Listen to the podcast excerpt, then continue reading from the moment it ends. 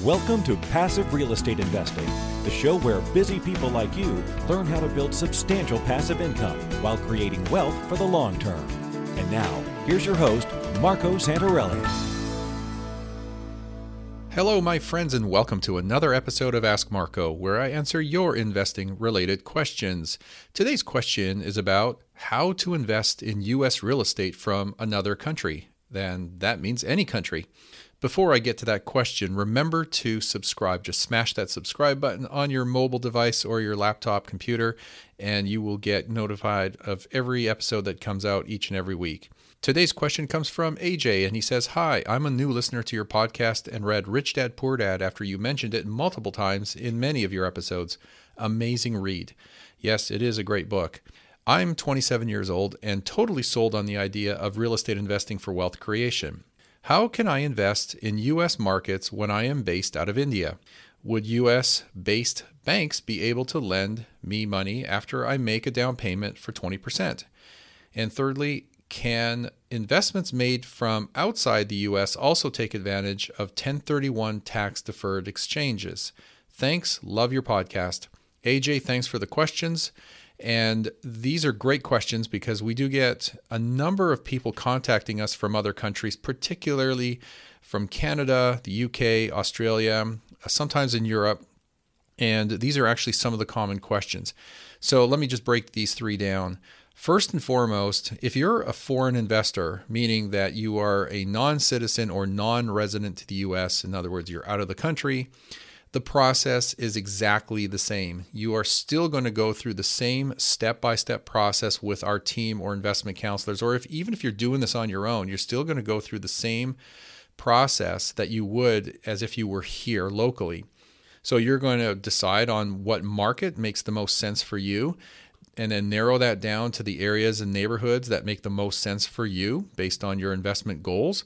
And then you're going to start looking at properties and you're going to just underwrite or vet those and decide which one or which ones you're going to put under contract because you like them, you like the numbers, you like the location, everything checks the box.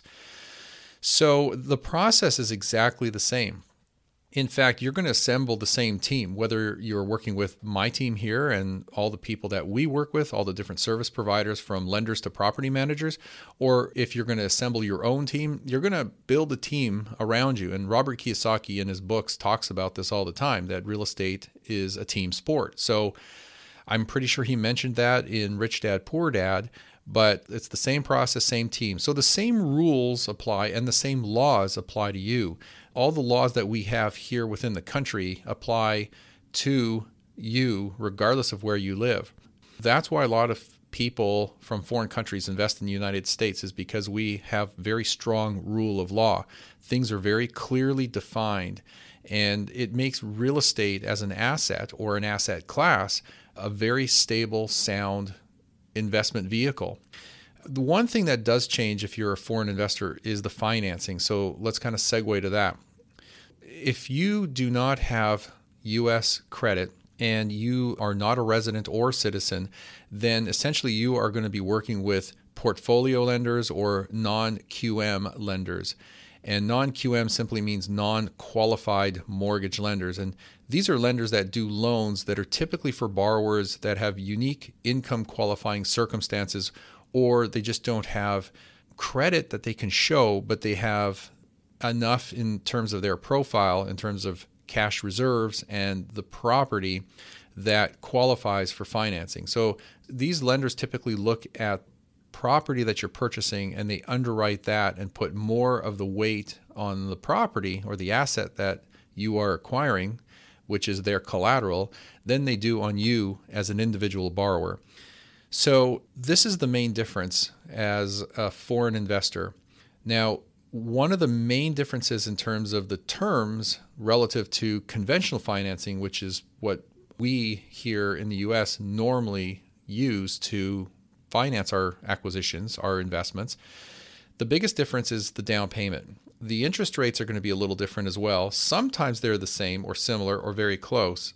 Sometimes they're a point higher. Sometimes they're two or three points higher. It really comes down to the lender, your profile, the terms that you're looking for, the down payment you're putting down, maybe the location, time in the economy, and how loose or liberal they might be in their lending.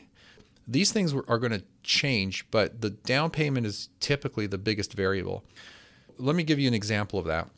What you're going to typically find as far as your down payment requirement for a lender, a non QM or portfolio lender for a loan for you as a foreign national is probably around 30%. And I'm going to say plus or minus. Now, I have seen it in the past as little as 20%, but don't count on that and don't hold your breath on that.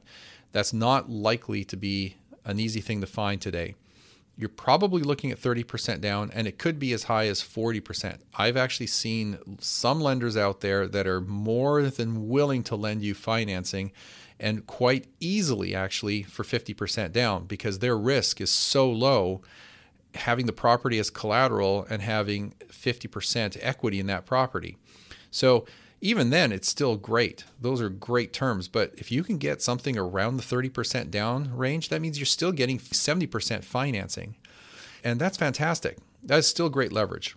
Let's just compare the numbers real quick to give you an idea of the difference between something that we would have with conventional financing at 20% down versus something that you might use with 30% down. And I'm even going to show you an example with 40% down. And these are just quick numbers. So I actually took one property that's available on our website right now in the Pennsylvania metropolitan area. Uh, we've been moving a lot of property there. We have some solid deals great numbers, good cash flow. They're just great deals. So I just picked one randomly. The property is 149.9 and it rents for 1545 a month. So it's right around that 1% rent to value ratio. And this is actually in a nice neighborhood. We'll grade as an A class neighborhood.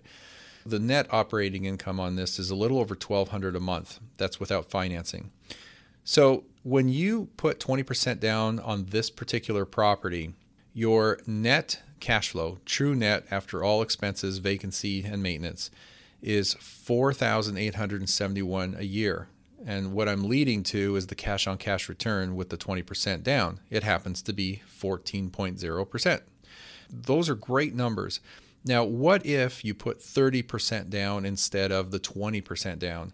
Well, what happens is as your debt service is a little bit lower, so your cash flow is going to be a little bit higher. In fact, it's about $1,000 more per year.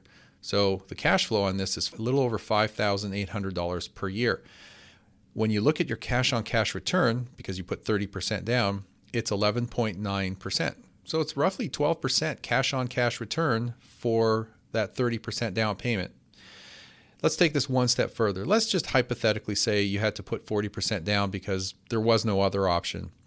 Well, your cash flow is going to be a little higher. It's now $6,803 a year. Again, it's about $1,000 more per year. And your cash on cash return is now 10.7%. Still fantastic. It's a double digit cash on cash return on your 40% down payment.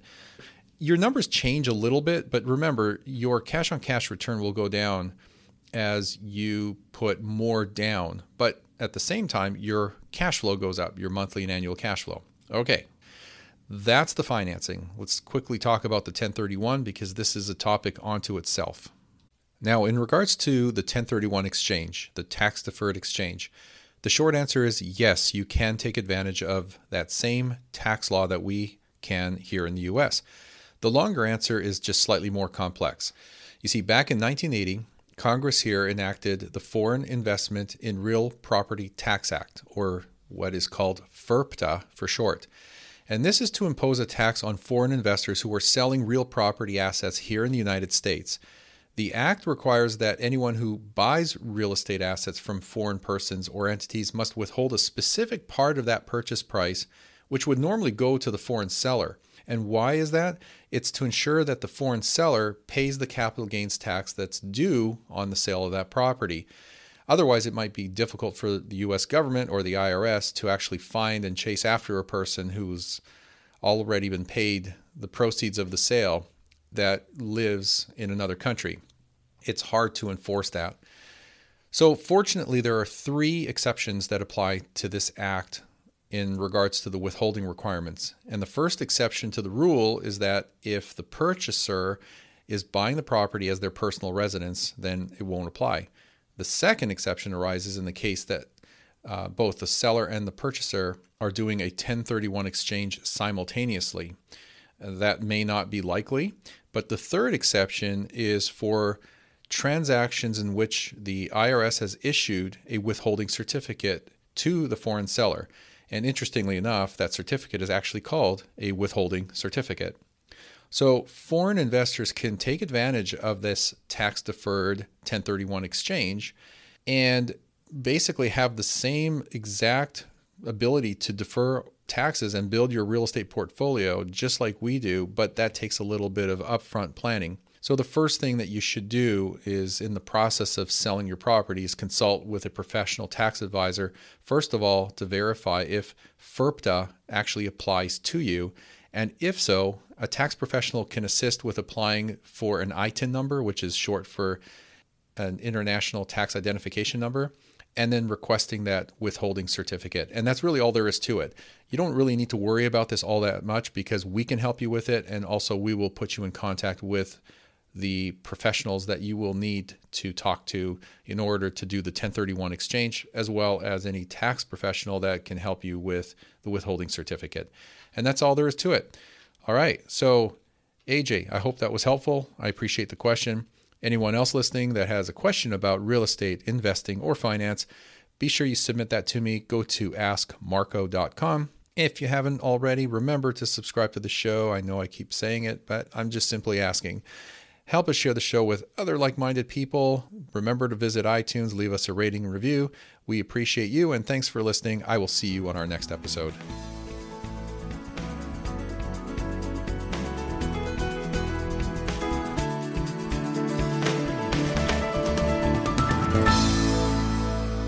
Are you on track to achieve your financial goals? Income producing real estate is the most historically proven way to accumulate wealth and has created more financial freedom than any other means. Norada Real Estate provides everything you need to invest in the best turnkey cash flow rental properties. Our simple proven system will help you create real wealth and passive monthly income. Get your free strategy session with our knowledgeable investment counselors at noradarealestate.com. That's N O R A D A realestate.com. Nothing on this show should be considered specific personal or professional advice. Please consult an appropriate legal, tax, real estate, or business professional for individualized advice. For distribution or publication rights and media interviews, please contact the host.